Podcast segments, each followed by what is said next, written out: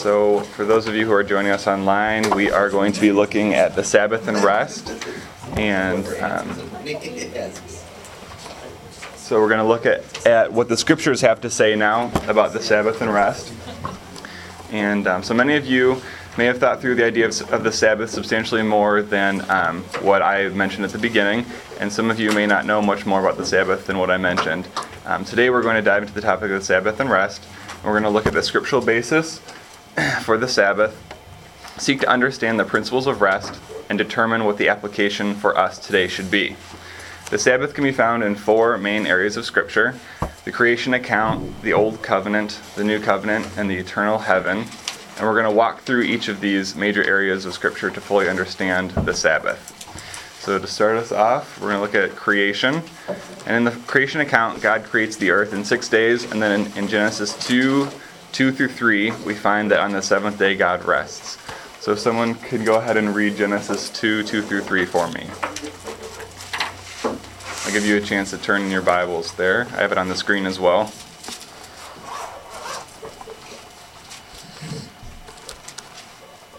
Can I have and someone? on the seventh day, God finished his work that he had done, and he rested on the seventh day from all his work that he had done.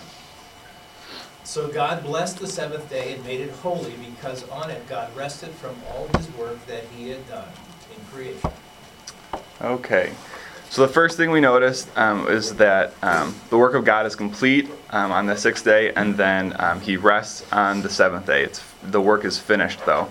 Um, an important item to understand is that God did not get exhausted while He was creating, while He was doing um, work, like we get exhausted physically when we overexert ourselves. Um, he does not get tired. When Genesis says that God rested, it simply means that um, God ceased to work, and um, it's the ending of activity. When I rest, I rest to regain my strength. And this is not necessary for our, our, our all powerful God. The rest God takes here is a time to reflect on creation, a time where He does not need to create or work. We also notice that God is setting up a pattern for us to take part in. God, resting on the seventh day, gave Adam and Eve this pattern. They worked in the garden, hard manual labor, and God set the pattern for them to rest on the seventh day. Since the pattern is shown to us before the fall, we can understand that the principle of rest was meant for us. So, to sum up what we learned about rest in Genesis, um, God created the seventh day for us as a day of rest, and it's meant to be a pattern for us to follow. While this first account of rest is the basis for the Sabbath, the Sabbath did not exist as part of the law until Moses recorded the Ten Commandments. Now we're going to go ahead and take a look at the Old Covenant. and the scripture pertains to the Old Covenant. Now, when I say the Old Covenant, I'm referring specifically to the law written for the theocracy of Israel. Uh, Moses recorded the Ten Commandments on top of Mount Sinai as part of the Old Covenant law.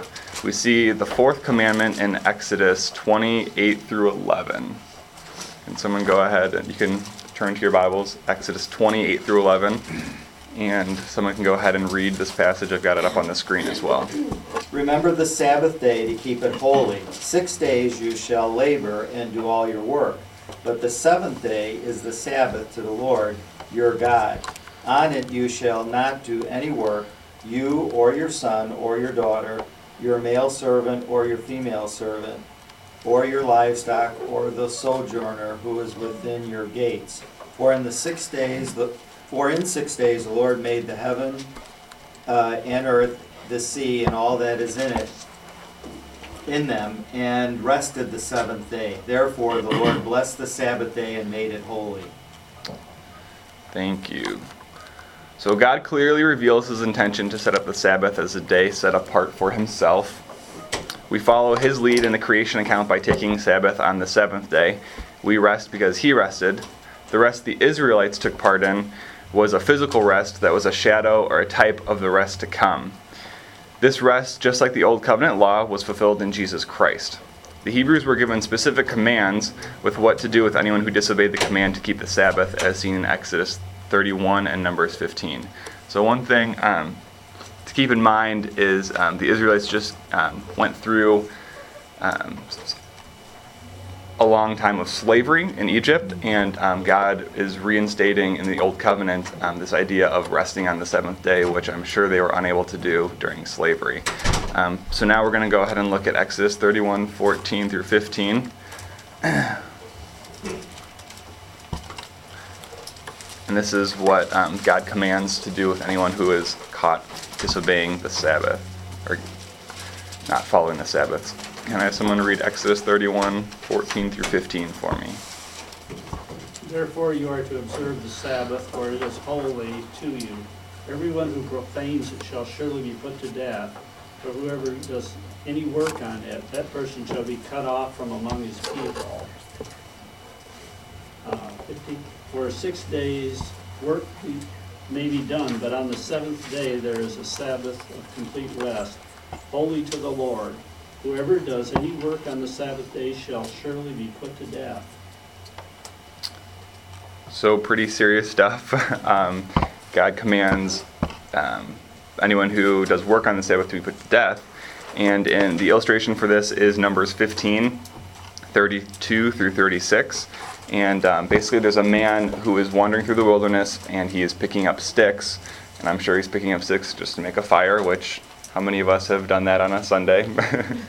and um, they are found and brought before um, Moses and Aaron, and um, they bring this to the Lord. And the Lord said to Moses, The man shall be put to death.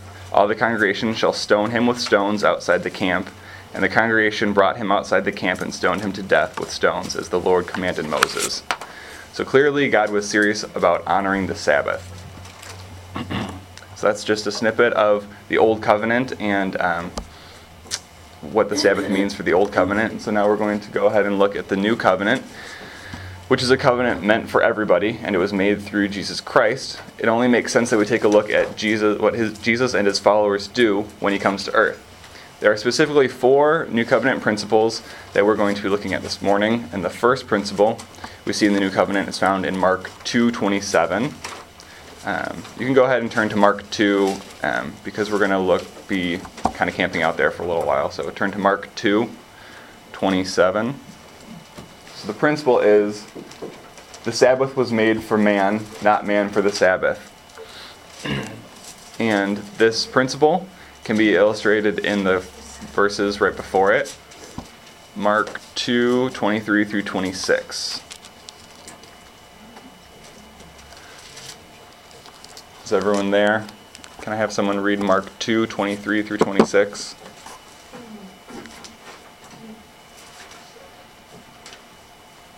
One Sabbath, Jesus was going through the grain fields, and as his disciples walked along, they began to pick some heads of grain. The Pharisee said to him, Look, why are they doing what is unlawful on the Sabbath? He answered, Have you never read what David did when he and his companions were hungry and in need? In the days of Abiathar, the high priest, he entered the house of God and ate the consecrated bread, which is lawful only for priests to eat, and he also gave some to his companions. Okay, so the Sabbath here was not meant to be a burden. The Sabbath was created for us as an opportunity to rest, not just so that we will have more rules to follow. Um, we see that the Pharisees were making the Sabbath a legalistic endeavor, and they had lost the true meaning of the Sabbath. They'd made it about the rules um, and the law, where Jesus points out that the Sabbath was meant to be a blessing for man, not a burden again. so, the second principle that we're going to look at this morning um, we see in the new covenant is Mark 2 found in Mark 2:28. So the son of man is lord even of the Sabbath. Jesus is lord of the Sabbath. Jesus instituted the Sabbath. Um, he required death for disobeying the Sabbath, and he is able to nullify the Sabbath. One specific instance of Jesus showing himself as Lord over the Sabbath is found in Matthew 12, 8 through 13. Go ahead and um, can I have someone turn to Matthew 12, 8 through 13?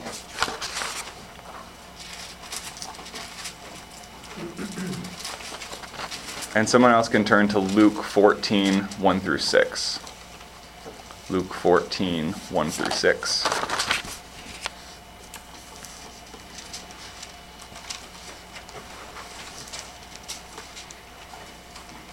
If you have Matthew 12, 8 through 13, you can go ahead and read that.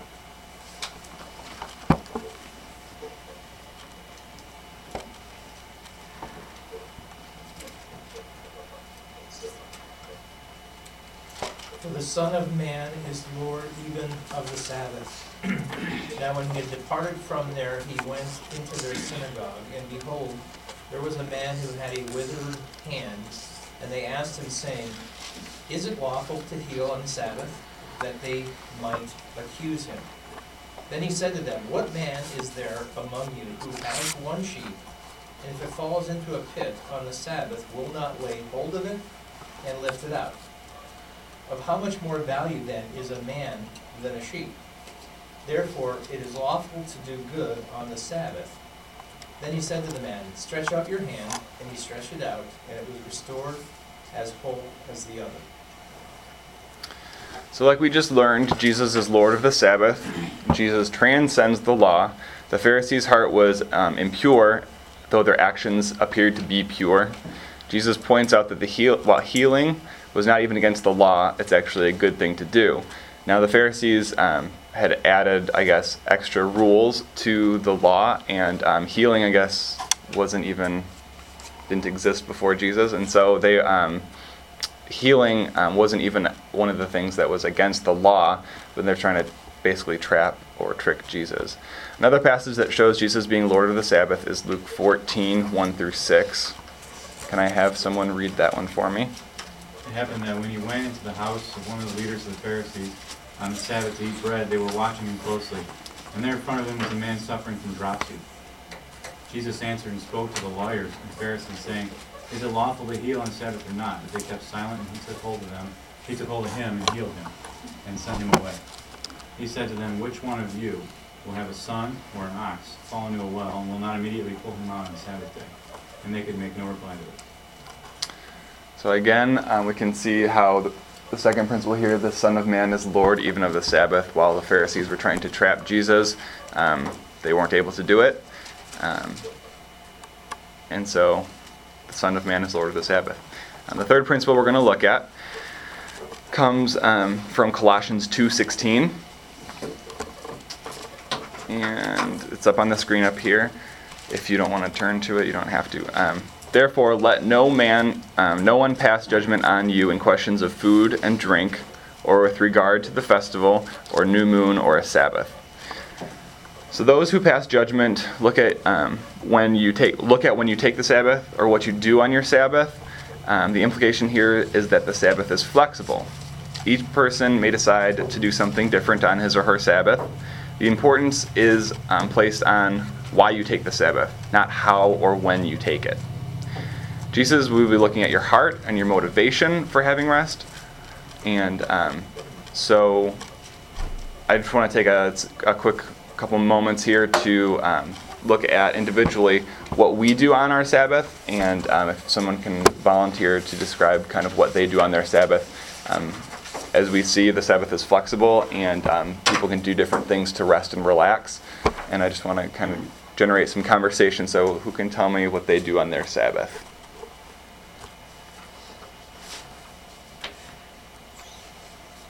We come to church. come to church.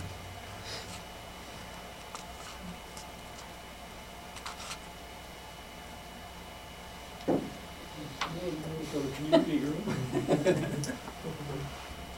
do my, do the best to try to um, spend time with the family and kind of get away from what would normally be the normal routine of life during the rest of the days, you know. Be able to relax and be able to be refreshed and focus on um, studying and stuff. hmm So, what specific things um, do you do on your Sabbath in particular to rest and enjoy the day or have kind of something that's different, change of pace? Take a nap. Take a nap, sit on the couch eating potato chips. No, for her, we said it was ice cream. Yeah.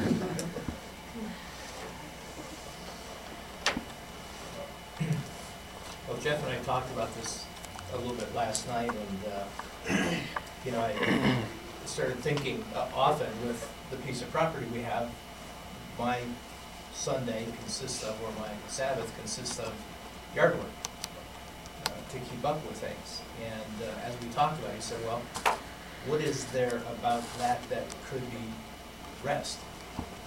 And, uh, and I thought, you know, to some degree it isn't. It's certainly typically, it would not be considered rest, and yet it is, for me, a break from the normal. It is a break from the work week type life I have, and to some degree, I find it relaxing. It's a break from the normal, and maybe it isn't sacrilegious. And I go along with that because my yard work is my time when I talk to the Lord more than any other place. I get more, uh, I get more spiritual rest in doing something like that than many things.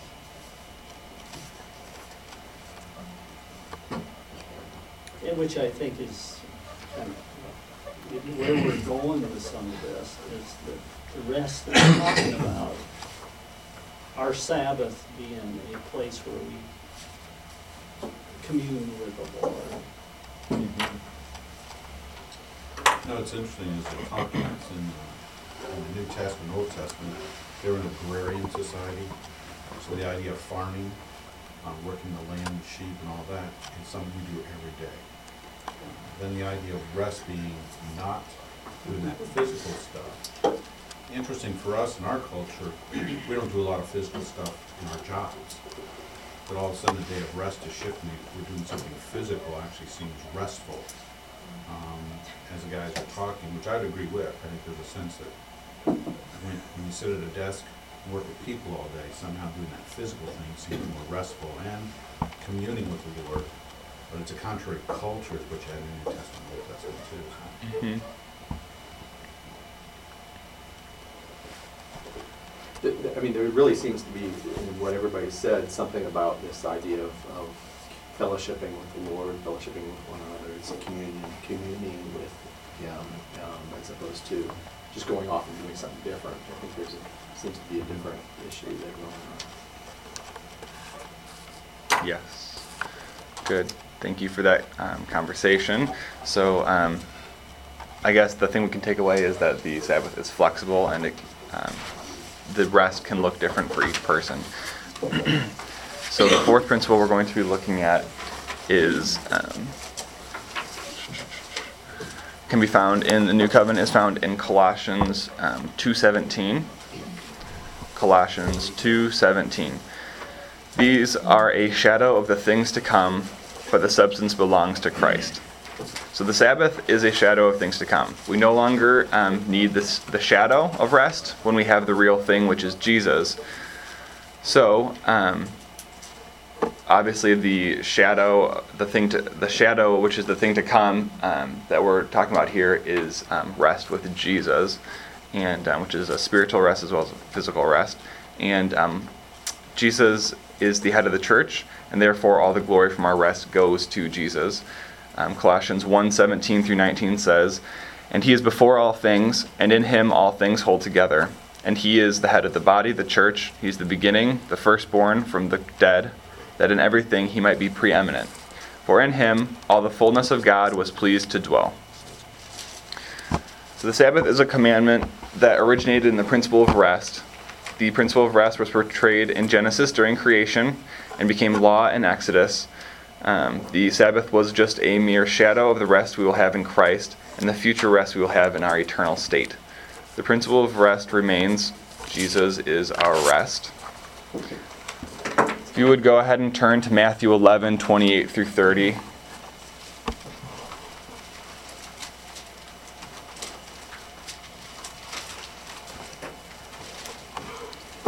Matthew 11 28 through 30.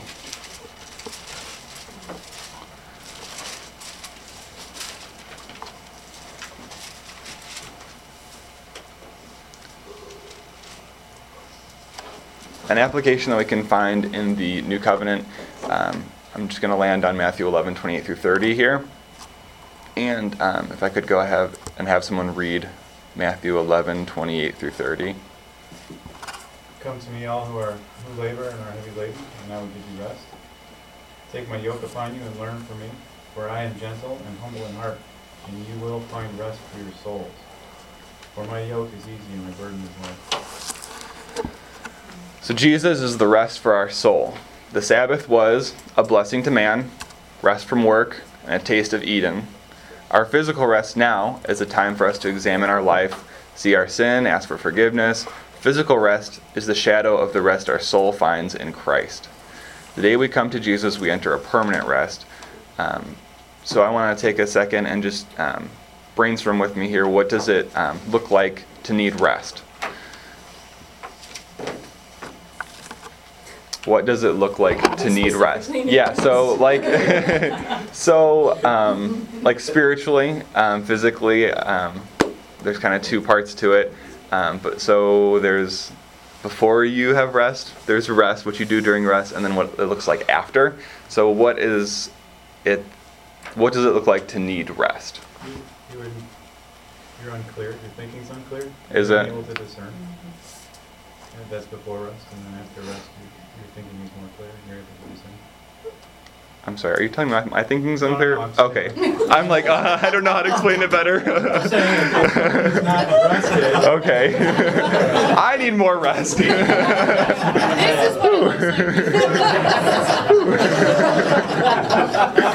okay. Answering your question. Thank you. Thank you. Okay, so your thinking's unclear.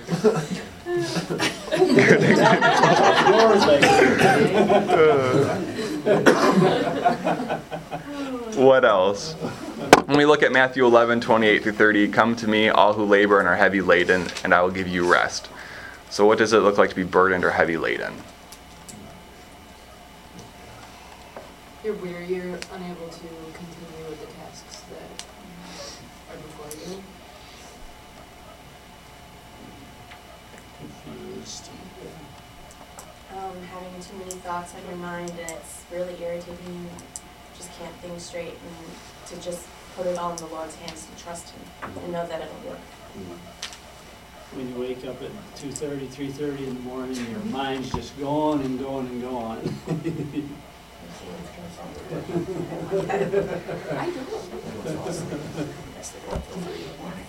I think sometimes, you know, we- we can almost get immobilized, maybe, you know, maybe there's a lot of anxiety or, or, you know, um, even frustration maybe that, you know, we're dealing with or something, and the ability to be able to, um, come away from that and leave it in the Lord's hands and pray about it and let it go.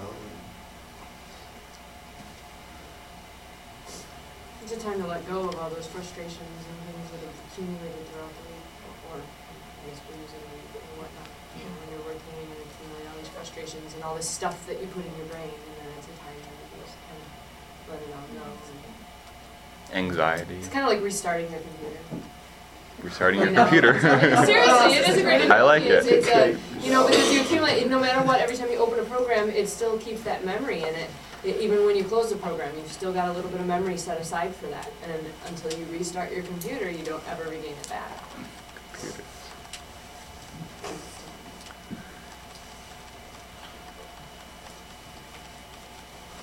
So then we look to Jesus and we um, we look to find our rest in Jesus, and then um, the next question.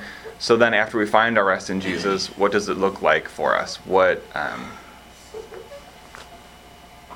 what does it look like to be rested? Peace.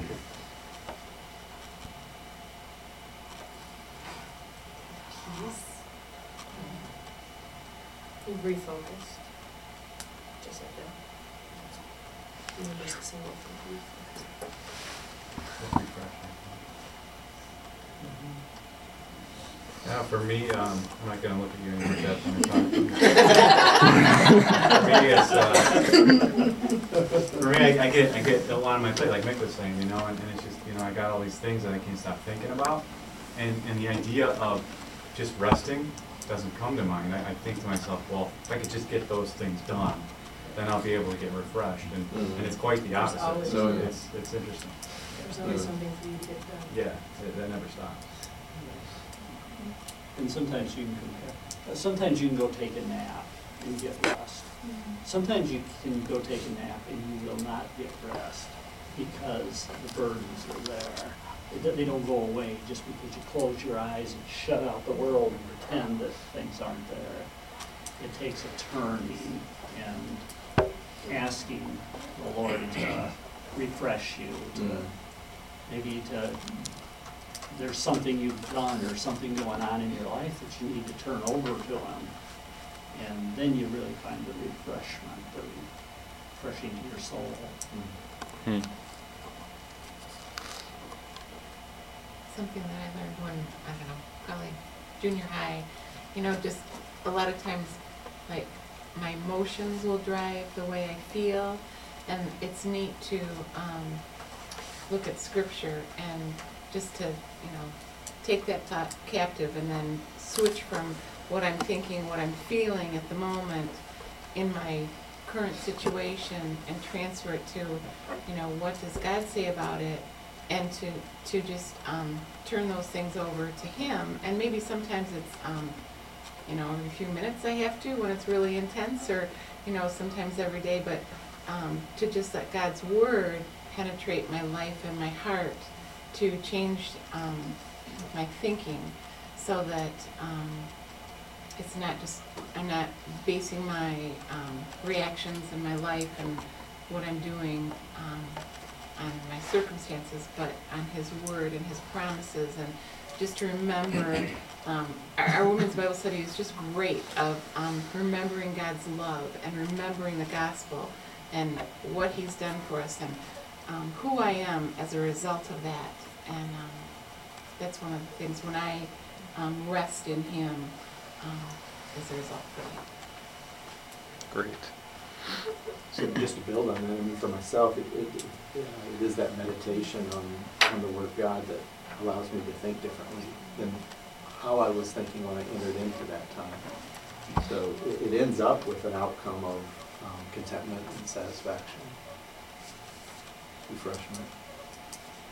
I think there's sense, I, I think there's also a sense of, I call it realignment. I think there's a sense in life that we get off track. And somehow as we have that rest, it realigns us into our calling, what's really important, um, what Christ is really after. Because I just find the circumstances of life just distract me to get all this stuff done. And, uh, and that realignment occurs there too. I also like Mandy's illustration though of, um, the rebooting of a computer. I think there's that sense of when, all I know is when all of a sudden, nothing's working on the computer, I still try to make it work. And finding out of sheer frustration, you turn the thing off. And the reason I want to do that is it's gonna take too much time to get back to where I was. But I really discovered if I turn it off and let everything clear, it's easier to work with the thing because it sort of reboots and realigns to what I'm supposed to be working on, so. I like that rebooting of the soul. I mean, that's sort of a good concept for uh, what happens at that time.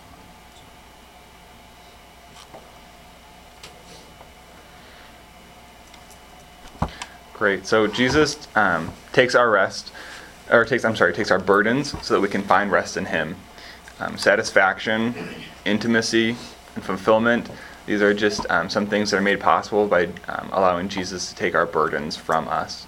So um, now I just want to take a moment and um, just think back to a time where you were able to experience Jesus taking a burden from you when you were heavy laden, and um, He took your burden and um, what it felt like, and just um, a specific um, experience you had where you're able to find rest because of Jesus taking a burden from you. And if you want to, you can, um, in your tables, if one or two of you just share like an experience of in the past week or past month or whatever, being able to find rest um, with Jesus taking your burdens from you. Go ahead and share with your tables.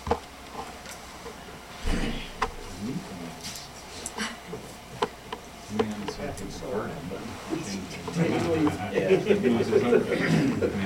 I, I can give you lots of them. I like to take One of the burdens back. One of the I'm- I get what's all roll until I, I'm in the middle of that transition there, so. um, my ability focus on it. possible outcomes that could. I I like listening to Could music. never. I had experience this week where I was Certainly, to uh, take a, I a, a lady, a donor to the bank, and we just needed a notarization, which should take about What this twenty minutes, and I had so so many things planned that day. Like All of here the in above. the You church, You here know, the- and so part just of when I the- arrived the at her house to pick is her up, she promptly my informs me that she has about thirty different things she wants me to do. fighting to be where I And the think I should first one was, I need to go to the beauty parlor to get my hair cut. Um, God is always And I showing need for you to take me over there. And I said, well, okay, I'll do that, I'll drop you off, I'll make some other calls, and come back. And she said, oh, no, no, you have to sit in there with me, I need you to be in there. My With ability to be able to just let it go. She said, uh, Not you really know, this place was robbed just once before, and she's not gonna sit in there Without without he did. somebody being there. So here I am, sitting with a couple of elderly ladies, Never my, getting her hair cut. never even existed. And it frustrated me to no end, what in the world Put it in am place make it I where doing? going put it in one place. I feel, just came out of the blue completely, a good thing, never even. You know, this is what my job is boiled down to. So As babysitting, that's a bad term, I guess. You know, That's what because, it felt like yeah, because it's, you know, when I have so many more valuable things to do. Was able to. And then after that, Put her peace. you know, there were like six or seven other stops, I exaggerated thirty. Because I knew that. And so by the time I got done that with just the is day, one I'm very. Yeah. Nice. That's all I'm that's When am I gonna He'll do be that staring at the ceiling going, okay, so I can do this. Because I'm just being Every used, I needed it. and yet, And really, you know, There you go. I finally got home, Elsie, what you scripture know, and talking to my wife, and I finally realized, you know, that, Does anyone um, you know, this is a take one down? responsibility that God has called me to never do. chose. And you will. And, Your screensaver. you know, There you go. and, you know, it's not like I'm, That, um, Yes. you know, just you in know, times uh, of- It's you know, good. we can't provide you know, for getting a ourselves, Kurt's and we visit can't or anything like that, it's just, you know, and we have to be and, and so, some of the neatest. you know, it's reflecting and realizing, you know, something in me, You know, you know, starting this new business. and, uh, Um, just, you know, you know, when you're, when your you know, finances then just reflecting on what Christ did for us and how pushes you to he's be, you know, always there for us, because we have no other place to go, it's just on the couch always and just prayed, and refreshing always to know that dependent on you. and to understand um, what he's done for us. neat to see, And sometimes, over the years, to see that. you know, things are difficult, but he always gives us strength to get But through it's, it. it's, it's during those times that I think that, um, when we have to be dependent on him, it's most obvious, and it, and, and it's great because I love. take a moment and just wrap up what you're guys at your tables. And, you know, how she worked trusted for a in, while. you know, Joshua and Caleb because she knew God's faithfulness in the past. And that's, you know, the just, top and of Mark the was saying, that, you guys are young, but just Two to know, it'll be exciting to see like to how, schedule meetings. but it's sacrifice little things, and I'm sure that I I'm, start while you're work young, there have early, been things that you've seen They God just work. starting to set up How you and more alone and see get more and You know, frustrated. and he said that would never be possible. It gives me goosebumps. I But it's like the you know, and just to see faithfulness in the past, I'm to know, even though important. going through a crazy time, because you will, somewhere. that he, It's that, horrible. you know, he will, really that's just, suffers for it. And maybe there's a blessing there somewhere. All right. you know, you can. Thank you for sharing with each other. Um, we're going to move on now. Um, I think a perfect example of what it means to find rest in the Lord um, is shown in Isaiah 40, 28 through 31. Um, okay, I don't have it up there, sorry. So go ahead and just listen. Um, Isaiah 40, 28 through 31. Have you not known? Have you not heard? The Lord is the everlasting God, the creator of the ends of the earth. He does not faint or grow weary. His understanding is unsearchable. He gives power to the faint, and to him who has no might he increases strength. Even youths shall faint and be weary, and young men shall be exhausted. But they who wait for the Lord shall renew their strength. They mount up with wings like eagles. They shall run and not be weary. They shall walk and not be faint. So to summarize, the four um, principles we see pertaining to the rest, to rest in the New Testament, um, are the Sabbath was made for man, not man for the Sabbath. The second principle is the Son of Man is Lord even over the Sabbath. The third principle is that the Sabbath is flexible. The fourth principle is that the Sabbath is a shadow of the things to come. now we're going to go ahead and take a look at um, the eternal heaven. And um, so the um, language I'm going to use is um, for rest for, from here on out is that um, the here and now rest, which is the rest we experience today on this earth, and then the there and then rest, the future there and then rest that we're going to be experiencing in heaven um, when we are with Jesus for eternity. Um, the main passage we're going to be looking at um, here is Hebrews 4 1 through 11. So you can turn there with me.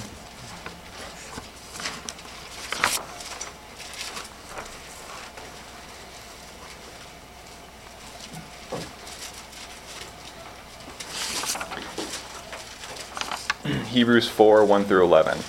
Can I have someone read the first five verses? So 4 1 through 5.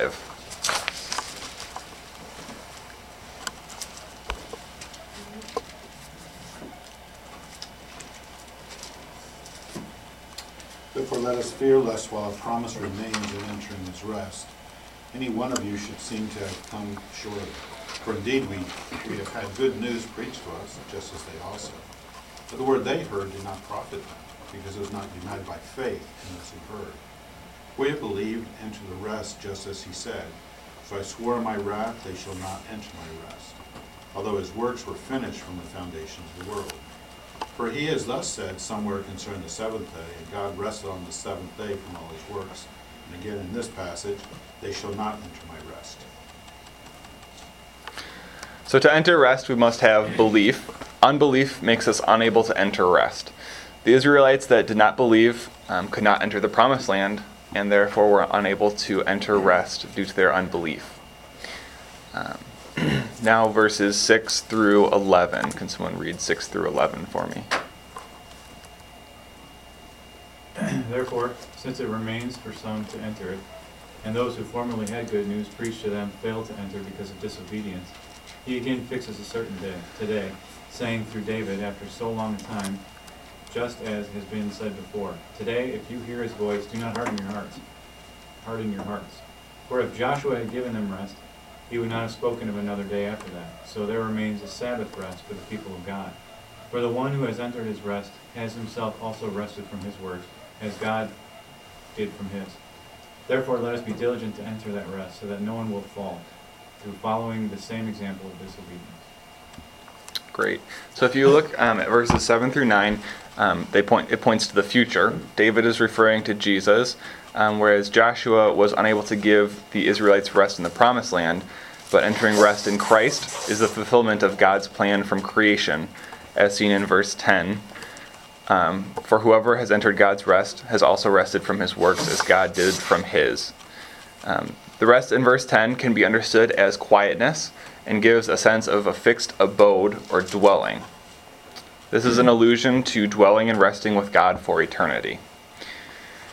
Now, um, I'm going to go ahead and um, imagine if, with me, if you will. Just close your eyes or whatever you have to do to imagine. Um, imagine with me um, that God dwells inside a house. God is on the inside, and the only way into the house, in the very presence of God, is through the front door, by giving thanks in all things. Once inside, um, you'll find that rest is like a room decorated with joy, peace, satisfaction, fulfillment, and intimacy. Now, what is holding you back from entering into that rest? What is keeping you from entering into that room? Take a moment to think about what's keeping you from entering and experiencing true rest and um, just write it down on your paper. What is holding you back from entering into true rest? Is it a burden? Like back in Matthew 11?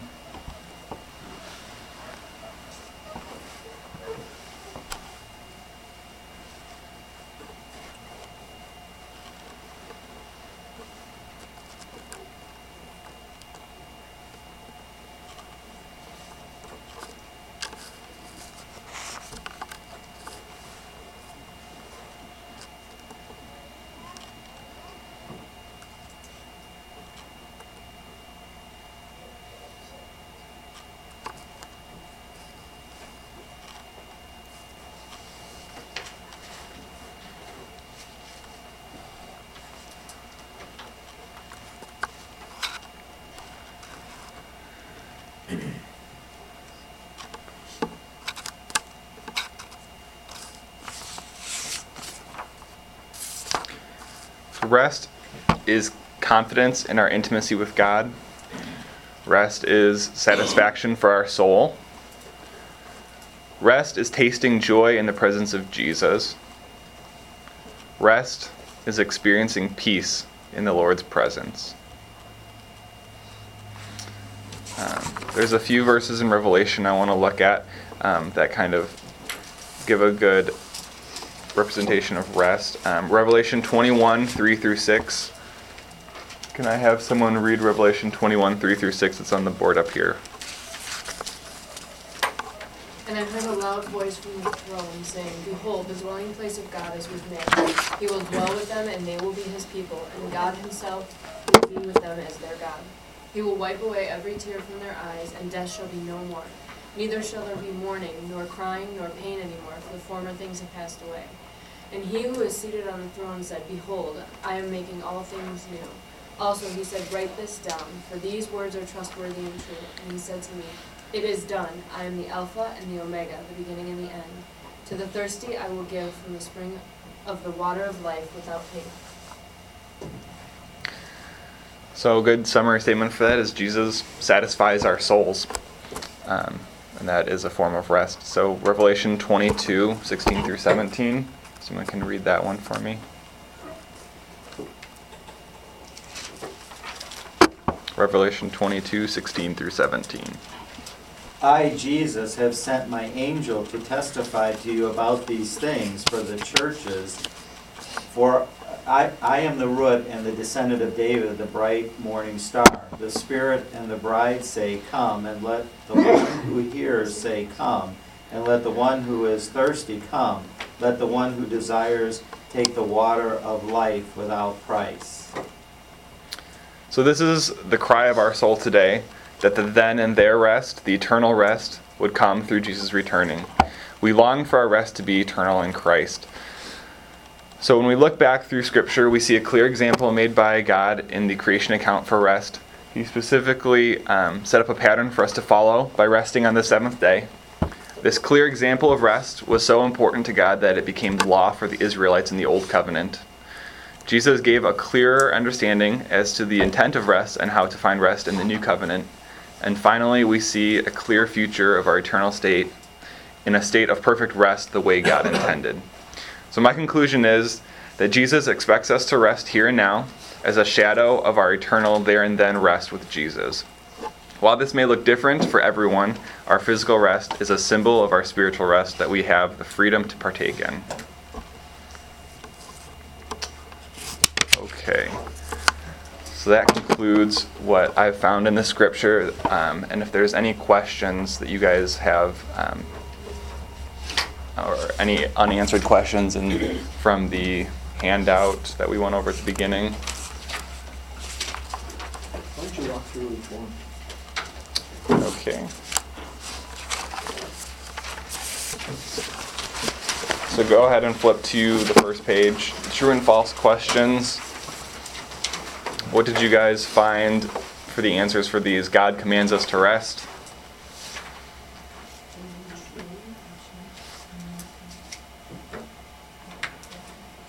We have a true at the back table. Anybody else? Uh, I think you said earlier it was more of an option than a command. Like, you can rest, like the sticks, you can pick it up, or you could leave it if you really wanted to. Because at this point, we're not bound by that law that we made law in the old covenant, but it was fulfilled in the new covenant. So we are not bound by it. There's no, um, we're not gonna get stoned because we didn't observe the Sabbath. Correct. I think when, when I first read it, I said, I don't know. That was my initial reaction. But I was thinking of Sabbath. I wasn't Mhm. thinking the word rest, I was thinking of the word Sabbath. And as we talked about it more, the rest became more apparent, and then I changed to yes. Um, I think this kind of ties into the second question, um, which might be a little more clarity. All Christians are expected to take a Sabbath, or you could put in, take away the word Sabbath and to say rest. All Christians are expected to partake in rest. And I would say expected should probably be replaced with encouraged. I mean, that's just, that was my take on it.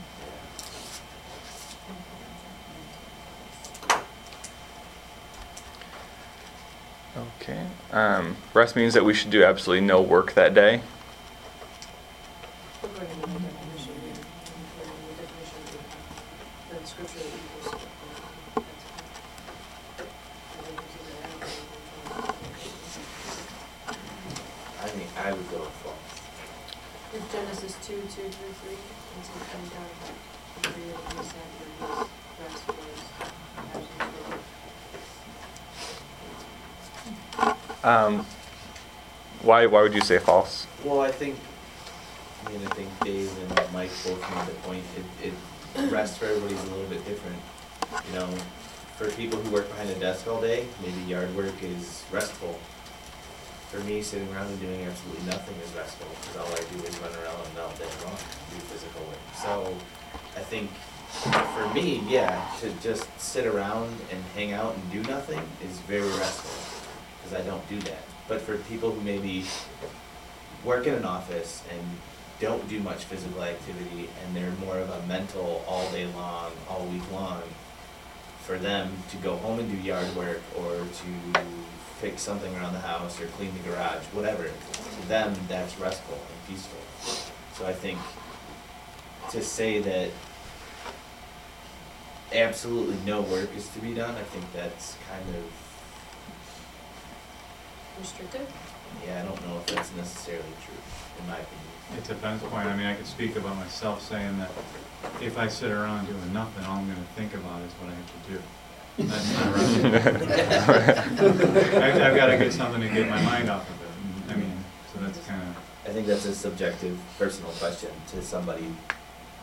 Depends on what resting and meditating on God is. it's rest from your six-day work. But it can only be That's what God suggest, did. or it can only be subjective if we go with the idea that, um, that we are no longer commanded and it is just encouraged. Because if it is something that you're, like, I don't know what your answers were or whatever, but if you're, um, if you stick with the idea that we're commanded to do it, then there were, like you guys said, it, when it was law, there were, it wasn't subjective back then. It was not subjective to the Pharisees or whoever was following it back then. They had specific things that they could or couldn't do. I mean, look, this guy was picking up sticks. No one knew his heart. They considered that work, and so they stoned him. Um, so, like I'm saying, is that you can, I'm not saying that's right or wrong, but all I'm saying is that those two have to go together as far as, um, if that's subjective, then the expectation or the command of us now, today, having to observe a Sabbath cannot be, what's the word I'm looking for? We are not, we, we can't say we are commanded to do it and then that that part's subjective. Does that make sense? It's gotta be Yes. consistent, man, it's your-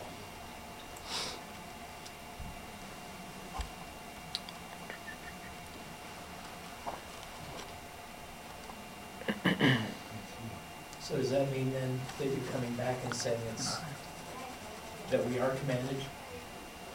No, my definition that I had given was based on Genesis two, two through three. I wasn't sa- saying it from a, um, subjective point of view. I'm Trying not to saying define he's work. wrong. All I'm saying is that I, when I answered my rest question, I was answering it with what he had said in Genesis as like a question rather than as a personal answer. Like, what is work? Genesis two, two through three, God didn't work anymore, well, that would be the consistent theme through, what do we define work today? What did he do or didn't do, what did he stop doing? Yeah, I didn't take it as a personal question, but as like a, a question in a definite.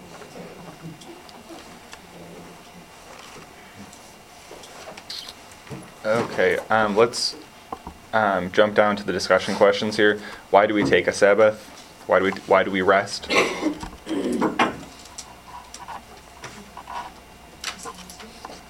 What did you guys say for that?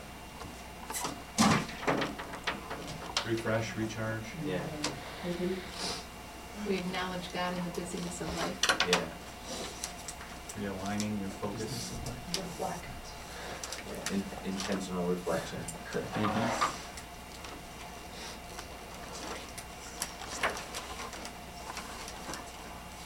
Um, the third question: Why would the Sabbath be so important that God would command death over not keeping it?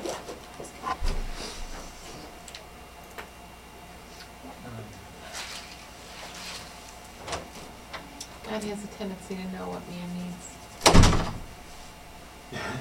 I think it's also to keep, um, keep your eyes fixed on, on your future eternity. You know what I'm saying? I mean, i- if you're constantly focusing on that rest that, that's coming, the, the, what you call it, there and then. The there and then rest. So there and then rest, then, uh, you know, you're gonna keep your, you're gonna keep your, um, ideals lined up throughout the rest of the week. Um, And that's just gonna. You know, Things are not gonna be as, as drastically important to you as, as they would have been if you're thinking about the there and then, you know, oh no, I've got a scratch on my car or whatever, well, okay. Not such a big deal anymore ten thousand years from now, whereas, so. We've been studying uh, Hosea in the teachings lately, and you can see what happens when you don't find some kind of rest with the Lord in your life. You go far away. Hmm. Hmm. I also think it was a big law thing, um, a big identity issue for people of Israel. Um, there were some big issues, or big distinctions between Israel and the rest of the people that day.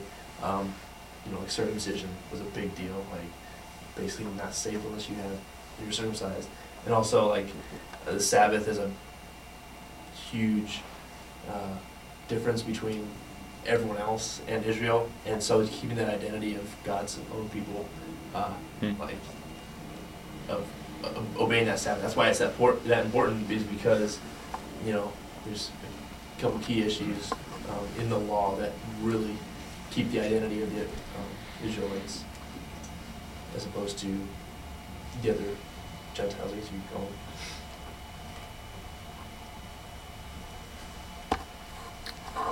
So I think we kind of answered what does rest look like practically, um, what we do on our Sabbath or on our day of rest, and what are the spiritual implications of us not taking a Sabbath or not resting. I think it causes us to, our hearts to wander. If you don't have that intentional time to, to focus, I mean, we usually do on a daily basis, but, I mean, if you don't set apart that intentional time to just spend time dwelling on Him and letting Him talk to you, I think you get so caught up in the world and, and everyday life that your, your heart tends to just kind of wander away, and, and if you don't intentionally set that time to reboot or to re-put yourself back where you need to be, you're just gonna continue to wander and wander and wander farther and farther until you finally have that time to bring yourself, to recenter your walk with God. I know personally, um, being in college, I'm sure you experienced this recently too, Jeff, um, while you were at Cedarville. It's kind of a, uh, in college is much different than, you know, the Monday through Friday, eight to five thing.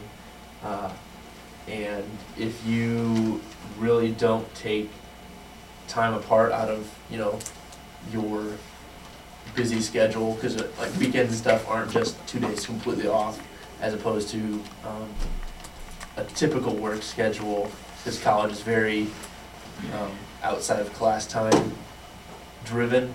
Uh, apathy is a huge deal. Uh, just to kind of just get absorbed by busyness and life. Uh, apathy can, from personal experience, really set in. So that's yeah one of the big implications, which big deal. So. It is a big deal, apathy. Yeah, I think just to build on that, um, the whole idea of not, not remembering, so it, it ties to everything that, that Ben was saying too, but, um, the idea of not remembering, I think that's, you know, why we have been given remembering tools such as, you know, the Lord's Supper and everything like that, is to remind ourselves of what matters most and to be uh, aligned with that. Um, you know, uh, we're talking about purpose and you know, those things, you know, it realigns us to the things that matter most, I think is the right way to say it.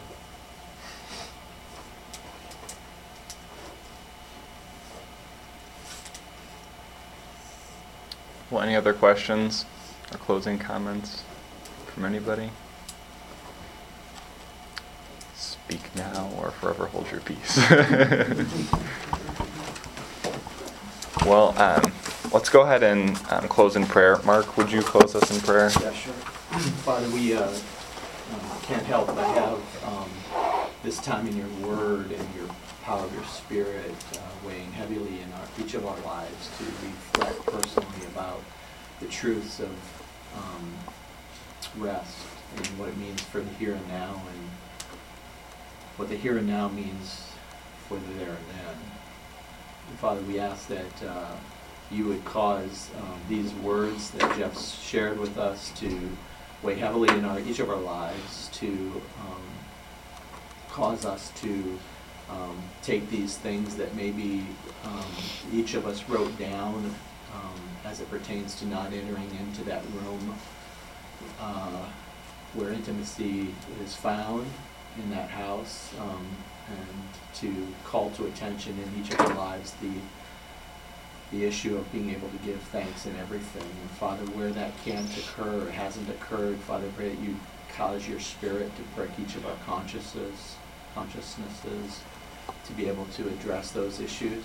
Um, Father, you ask us to give thanks in everything, and, and before and after that, have the ability to bring all things to you in prayer, peace that passes understanding and will guard our hearts and our minds in Christ Jesus. And Father, we just ask that that would be our um, uh, just the uh, temperature of our souls. And uh, Father, may um, each of us be able to find our rest in you today. Thank you for Jeff and his hard work and his um, desire to want to please you through this uh, hot topic. Father, pray that um, you would just uh, cement in each of our minds um, that which you would have us learn through this time together this morning. Uh, Father, pray that you go before the um, message this morning, that you would cause your glory to be um, extended as a result of both this time together and our time in the sanctuary together this morning. In Jesus' name, amen.